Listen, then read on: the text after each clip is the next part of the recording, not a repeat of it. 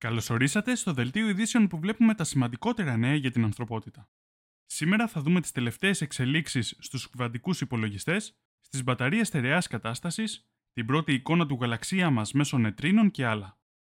Επίσης θα έχουμε στην εκπομπή μας και έναν εξαιρετικό καλεσμένο. Όπως πάντα, στην περιγραφή του βίντεο θα βρείτε περισσότερες πληροφορίες για κάθε θέμα που αναφέρω. Κάντε like, κάντε εγγραφή και ξεκινάμε αμέσως.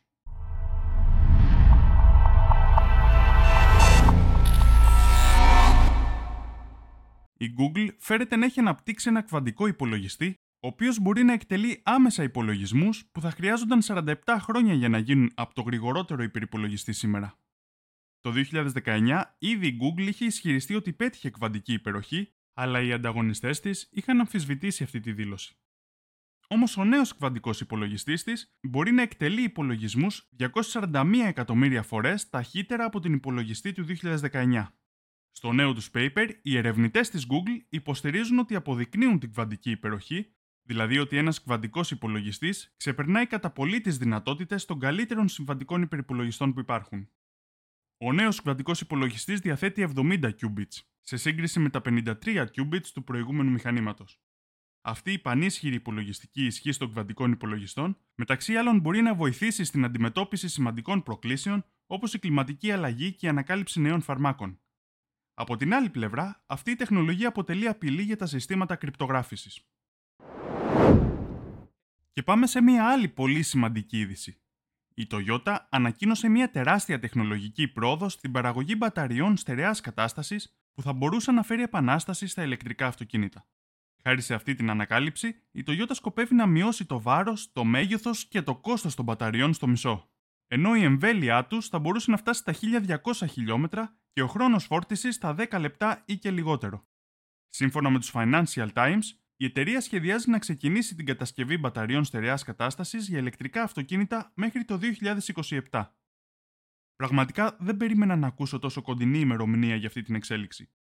Εάν όσα λέει το Ιώτα είναι αλήθεια, μιλάμε για πραγματική επανάσταση στα ηλεκτρικά αυτοκίνητα. Στον τομέα του διαστήματος, φαίνεται ότι τα πολύ σημαντικά νέα για την κατανόηση του σύμπαντος δεν έχουν τέλος. Αφού την προηγούμενη εβδομάδα μιλήσαμε για το τηλεσκόπιο Ευκλήδης και για τα βαρυτικά κύματα, αυτή την εβδομάδα έχουμε ακόμα μία πολύ σημαντική είδηση. Το παρατηρητήριο νετρίνων IceCube που βρίσκεται στο νότιο πόλο κατέγραψε την πρώτη εικόνα του γαλαξία μέσω νετρίνων, δηλαδή σωματιδίων υψηλής ενέργειας που διαπερνούν ανενόχλητα την ύλη. Αυτή η ανείχνευση επιβεβαιώνει τις προσδοκίες που είχαμε ότι ο γαλαξίας μας εκπέμπει νετρίνα υψηλής ενέργειας.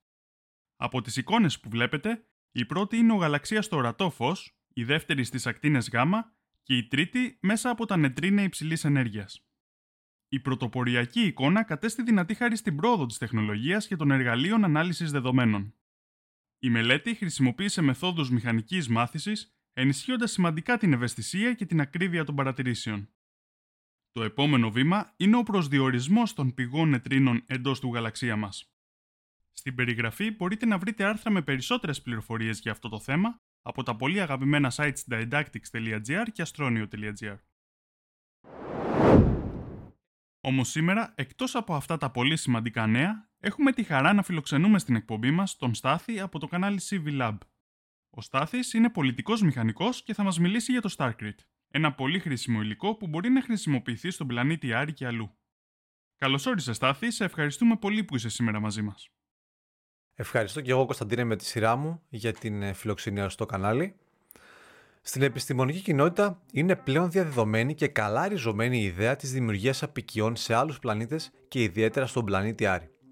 Το τεχνικό κομμάτι όμως ενός τέτοιου εγχειρήματος παραμένει γρίφος για τους επιστήμονες. Οι κάτοικοι εκεί θα πρέπει να προστατευτούν από τα τοπικά γενικά φαινόμενα, την ακτινοβολία και όσο γίνεται από κάποιες βροχές μετεωρητών. Επομένως, χρειαζόμαστε υλικά τα οποία είναι ικανά να ανταπεξέλθουν στις συνθήκες αυτές. Η μεταφορά των γνωστών μας υλικών από τη γη σε αστρικούς προορισμούς δεν είναι κάτι απλό. Είναι ένα σύμφωνο εγχείρημα και σε αυτό δεν νομίζω πως θα διαφωνήσουμε. Σε λύση ενός μεγάλου σκέλους του προβλήματος, φαίνεται πως προέβησαν οι δύο καθηγητές του τμήματος χημίας του Πανεπιστημίου του Μάντσεστερ, οι Άλεν Ρόμπερτς και Νάιτζελ Σκράτον, αφού προσωμείωσαν σκόνη από τον πλανήτη Άρη, την ανάμειξαν με άμυλο πατάτας και το αποτέλεσμα ήταν μια ουσία παρόμοια με το σχηρόδεμα με την ονομασία Starcrit. Το άμυλο δεν είναι κάτι καινούριο ως υλικό συγκόλληση. Χρησιμοποιείται ευρέως ως παράγοντας συγκόλληση και δημιουργίας, για παράδειγμα, του χαρτιού. Σε πειράματα όμως που αφορούν τη δομική λειτουργία βιοσυνθετικών υλικών, το άμυλο προσδίδει χαμηλά μηχανικά χαρακτηριστικά καθώς είναι πολύ επιρρεπές στην υγρασία. Κι όμως, όταν το Stargate δοκιμάστηκε στα συμβατικά πειράματα δοκιμών θλίψης, είχε μια διαστημική αντοχή της τάξης των 72 MPa, δηλαδή διπλάσια από εκείνη του γνωστού μας συνήθου σκυροδέματο. Όταν μάλιστα δοκιμάστηκε με πραγματική σεληνιακή σκόνη, το μείγμα αυτό έδωσε αντοχές 91 MPa. Οι αντοχές αυτές φυσικά σημαίναν και την ελαχιστοποίηση του όγκου των υλικών που πρέπει να μεταφερθούν, αφού ένα σακί 25 κιλών από αφιδατωμένες πατάτες για το άμυλο μας προσφέρει μισό τόνο Starcrete. Και σαν να μην έφτανε αυτό, οι ερευνητές βρήκαν πως η χρήση χλωριούχου μαγνησίου, μιας χημικής ένωσης που βρίσκεται και στα ανθρώπινα δάκρυα, μπορεί να ενισχύσει το μείγμα. Η σύνθεση αυτή μένει να δοκιμαστεί και σε πραγματικές συνθήκες, ενώ το Stargate θέτει και υποψηφιότητα για ένα εναλλακτικό υλικό στις κατασκευές στον πλανήτη μας, αφού προέρχεται από τη φύση, μας προσφέρει μεγάλες αντοχές και πιο σημαντικά, χωρίς τη βαριά βιομηχανία παραγωγής χειροδέματος, η οποία είναι υπεύθυνη για το 8% των παγκόσμιων ρήπων διοξιδίου του άνθρακα. Και τώρα, πίσω σε ένα Κωνσταντίνε. Πραγματικά πάρα πολύ χρήσιμο υλικό και πολύ ενδιαφέρον και όμορφο το βίντεο που ετοίμασες για εμάς. Σε ευχαριστούμε πάρα πολύ. Ή αν θέλετε να δείτε και άλλα βίντεο για θέματα που αφορούν την όμορφη επιστήμη του πολιτικού μηχανικού, δείτε το κανάλι του Στάθη, το CV Lab. Θα βρείτε link στην περιγραφή. Και πάμε στο τελευταίο διαστημικό νέο για σήμερα. Μία μελέτη από το Πανεπιστήμιο της Κοπενχάγης αμφισβητεί τις προηγούμενες πεπιθήσεις σχετικά με το σχηματισμό της Γης και την παρουσία νερού στον πλανήτη. Η έρευνα προτείνει ότι η Γη σχηματίστηκε πολύ πιο γρήγορα από ό,τι πιστευόταν προηγουμένως, μέσα σε λίγα εκατομμύρια χρόνια, με την ταχεία συσσόρευση μικρών βότσαλων μεγέθους χιλιοστών. Σύμφωνα με τη μελέτη, το νερό στη Γη είναι υποπροϊόν του σχηματισμού της και όχι τυχαίο γεγονός. Το έβριμα αυτό έχει σημαντικές επιπτώσεις στην κατανόηση του σχηματισμού των πλανητών και στην πιθανότητα ύπαρξης κατοικήσιμων πλανητών πέρα από το ηλιακό μας σύστημα. Ο νέος μηχανισμός που προτείνεται για το σχηματισμό της Γης αυξάνει την πιθανότητα να βρεθεί νερό σε άλλους πλανήτες, βελτιώνοντας τις πιθανότητες κατοικησιμότητας στο γαλαξία. Η μελέτη υπογραμμίζει ότι οι πλανήτες παρόμοιοι με τη Γη θα πρέπει να έχουν νερό αν βρίσκονται στη σωστή απόσταση από τα άστρα που τους φιλοξενούν, αμφισβητώντας την άποψη ότι η ύπαρξη νερού εξαρτάται αποκλειστικά από τυχαία γεγονότα όπως οι συγκρούσεις κομιτών. Και πάμε στην υγεία. Μία μελέτη διαπίστωσε ότι η έγχυση της πρωτενη κλωθός σε γερασμένους πυθίκους μπορεί να βελτιώσει τις γνωστικές λειτουργίες τους. Η πρωτενη μειώνεται στον οργανισμό μας με την ηλικία και είναι η πρώτη φορά που αποδεικνύεται ότι η αποκατάσταση των επιπέδων της ενισχύει τη γνωστική ικανότητα σε πρωτεύοντα θηλαστικά. Η μελέτη περιλάμβανε τη δοκιμή των γνωστικών ικανοτήτων ηλικιωμένων μακάκων ρέζους πριν και μετά από μία μόνο ένεση με κλωθό. Οι πίθηκοι μετά τη λήψη της πρωτεΐνης είχαν σημαντικά καλύτερες επιδόσεις σε τεστ μνήμης. Αν και δεν είναι ακόμα σαφές πώς η κλωθό επηρεάζει την νόηση, τα ευρήματα δίνουν ελπίδες για πιθανές εφαρμογές στη θεραπεία νευροεκφυλιστικών ασθενειών.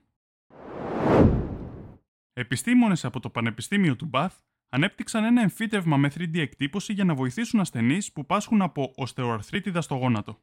Το εμφύτευμα έχει στόχο να διατηρήσει τους υπάρχοντες συνδέσμους στο γόνατο ενώ παράλληλα καθιστά τις χειρουργικές διαδικασίες ταχύτερες και ασφαλέστερες. Σε μία δοκιμή, ένας ασθενής ονόματι David Tarbet ανέφερε αξιοσημείωτα αποτελέσματα, καθώς ήταν σε θέση να οδηγήσει ποδήλατο ανταγωνιστικά μέσα σε 6 μήνες μετά την επέμβαση. Στόχος των επιστημόνων είναι να διεξάγουν περαιτέρω δοκιμές ώστε να καταστήσουν αυτή τη χειρουργική επέμβαση ευρέως διαθέσιμη. Και η τελευταία είδηση για σήμερα αφορά την αυτοματοποίηση των αυτοκινήτων. Πραγματικά βλέπουμε πολύ συχνά ειδήσεις για εταιρείες ρομποταξί που επεκτείνουν συνεχώς τις υπηρεσίες τους. Ένα ακόμα τέτοιο πρόσφατο παράδειγμα είναι η θηγατρική εταιρεία αυτόνομων οχημάτων της Amazon, Zoox. Η εταιρεία έβαλε σε λειτουργία ένα ρομποταξί χωρίς οδηγό στους δρόμους του Las Vegas. Το όχημα μπορεί να μεταφέρει έως 4 επιβάτες και να κινηθεί με ταχύτητα έως 56 χιλιόμετρα την ώρα. Προς το παρόν χρησιμοποιείται για τη μεταφορά των εργαζομένων της σε ένα τμήμα δρόμου μήκους 1,5 χιλιόμετρου. Το ρομποταξί δεν έχει τιμόνι και πετάλια, ενώ τα καθίσματά του κοιτάζουν προς τα μέσα. Η εταιρεία διεξάγει επίσης δοκιμές στο Foster City της Καλιφόρνια, ενώ προσλαμβάνει προσωπικό για τη φόρτιση και τη συντήρηση του ρομποταξί, καθώς επεκτείνεται και στο Las Vegas. Αυτά ήταν τα νέα για αυτή την εβδομάδα. Μην ξεχάσετε να κάνετε like, σχόλιο και κοινοποίηση. Επίσης, μπορείτε να με ακολουθήσετε και στα social media.